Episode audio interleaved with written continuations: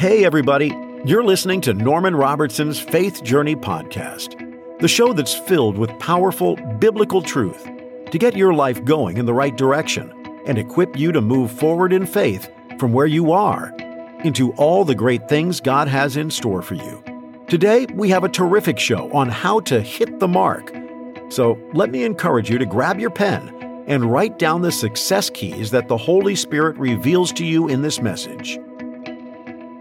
On November 13, 1899, a remarkable man named Howard Hill was born in Alabama. He grew up enjoying sports and was excellent at baseball and football. However, he soon realized that although he was talented in those sports, he did not have the ability to excel and become a champion player. So instead, he turned his attention to archery, a sport that was not as competitive as others.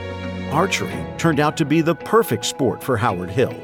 From the mid-1920s into the 1950s, he became known as the world's greatest archer. He established the world record for winning 196 consecutive archery championships, a world record that still stands today. And he did it when most people would have been happy to win one or two titles. Howard Hill designed and developed his own longbow, so he could shoot farther and with greater accuracy. And in 1928, he set a new world record for the farthest recorded flight shot with a bow and arrow at 391 yards. With this skill, he became the greatest hunter with a bow and arrow in history, especially at hunting wild game. At archery competitions, it was naturally assumed by everyone that Hill would be number one. The other competitors knew they didn't stand a chance against him and only hoped for the number 2, 3, or 4 spots. But even though Howard Hill was the finest archer in the world, you could have beaten him with a bow and arrow with your current skill level as long as just one condition existed: if he couldn't see the target.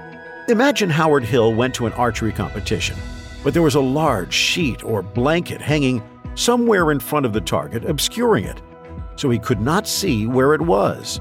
All his skill, talent, and experience in the world of archery would do him no good if the target was hidden from sight. The simple truth is that you can't hit a target that you can't see. It's the same with you and me. Unless we are perfectly clear about what we want in life, what our target is, and where the bullseye is on that target, we're handicapped and will never be able to win any championships in the great contest of life. In the book Alice in Wonderland, Lewis Carroll wrote, "If you don't know where you are going, any road will get you there." In Proverbs 29, verse 18, the Bible says, "Without a clear vision, the people perish." That's why it's critical that you have a clear vision for what God wants to do in your life. Having clearly defined goals written down are statements of faith that affirm your trust in God. When you set a goal that you plan to accomplish in a specific area of your life by a certain date, you're releasing your faith. Goals are like magnets that pull us forward. Without goals, we can easily get stuck in a rut of aimless living with no reason to move forward. When you have goals, you have the hope to keep moving forward, even when you feel like giving up. Goals help you laser focus on the things that really matter and are worth doing. Diffused energy doesn't have much impact, but focused energy has enormous power. Did you know that the Apostle Paul was a goal setter? He wasn't just running in circles.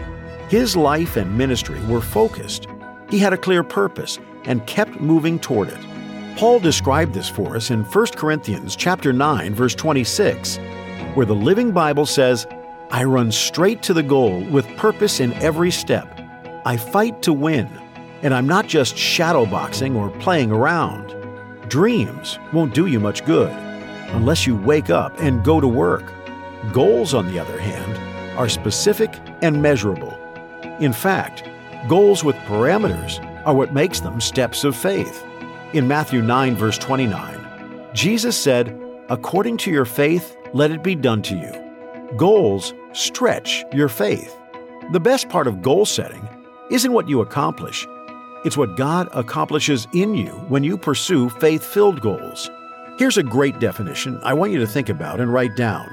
True success in life is defined by a continuing desire to be the person God called you to be and achieve those goals that God helps you to set.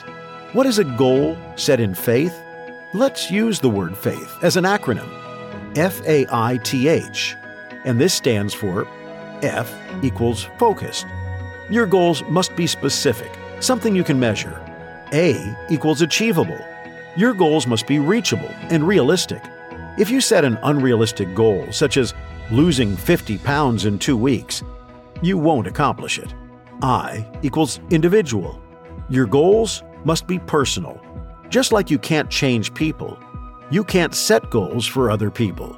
You have ownership over your own goals, not someone else's. T equals trackable. Your goal needs a deadline. Without a date on it, it's just a pipe dream. A wish for someday in the sweet by and by. It's not a goal. H equals heartfelt. It's a waste of time setting a goal that you're not passionate about. You'll only accomplish goals that you are really enthusiastic and eager to achieve. If you are not fired up about your goal, then you'll easily give up. Paul declared in 2 Corinthians 5, verse 9, "We make it our aim and our goal to please God." I remember years ago, I held a weekend leadership advance, teaching Christian businessmen about making God your senior partner in life and business. And right after my session on wisdom and goal setting, a very wealthy business owner asked me this great question: how do I make certain the goals that I set are in line with God's will? Almost immediately, the Holy Spirit gave me the perfect answer. And I said, well, obviously, you go to the Lord in prayer and ask Him for His guidance and wisdom before writing down any specific goals. But equally important is that you set your goals with the right motivation by asking, does this honor God? Will achieving this goal bring glory to God? And how do you know if it's going to bring glory to God? Any goal that causes you to love God more brings glory to God. Any goal you set that causes you to trust God more brings glory to God. Any goal you set that honors and lifts up the name of Jesus brings glory to God. Any goal you set that causes you to obey God, to love God, to serve God. Any goal that causes you to want to praise God publicly and tell people, including unbelievers, look what the Lord has done. Look at how the Lord has blessed our business. Look what the Lord did for me. That's the kind of goals that bring glory to God. You use your faith by setting goals that are covered in prayer and centered on God's promises in His Word. You humbly invite the Lord to become your senior partner in life, and you become His junior partner. You surrender to His Lordship and submit to His plans and purposes. You set a goal when you say, Lord, I believe you are directing me to set this goal and that you want me to accomplish this by a particular date. It's going to stretch my faith to do it, but I believe this is what I need to do, and I'll achieve it by your grace and ability. This is how you hit the mark. Let me close today's episode by giving you this powerful scripture. Write it down. It's from the Amplified Bible in Proverbs 16, verse 9, and says, "Roll your works upon the Lord, commit and trust them wholly to Him, and He will cause your thoughts to become agreeable to His will, and so shall your plans be established and succeed." That's all for today's show, folks. Thanks for listening to Norman Robertson's Faith Journey podcast.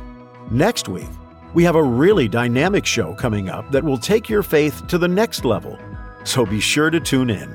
If this show is a blessing to you, I'd like to encourage you to share Faith Journey Podcast with others.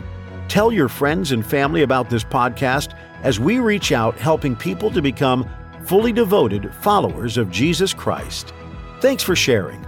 Until next time, God bless you and have a terrific day.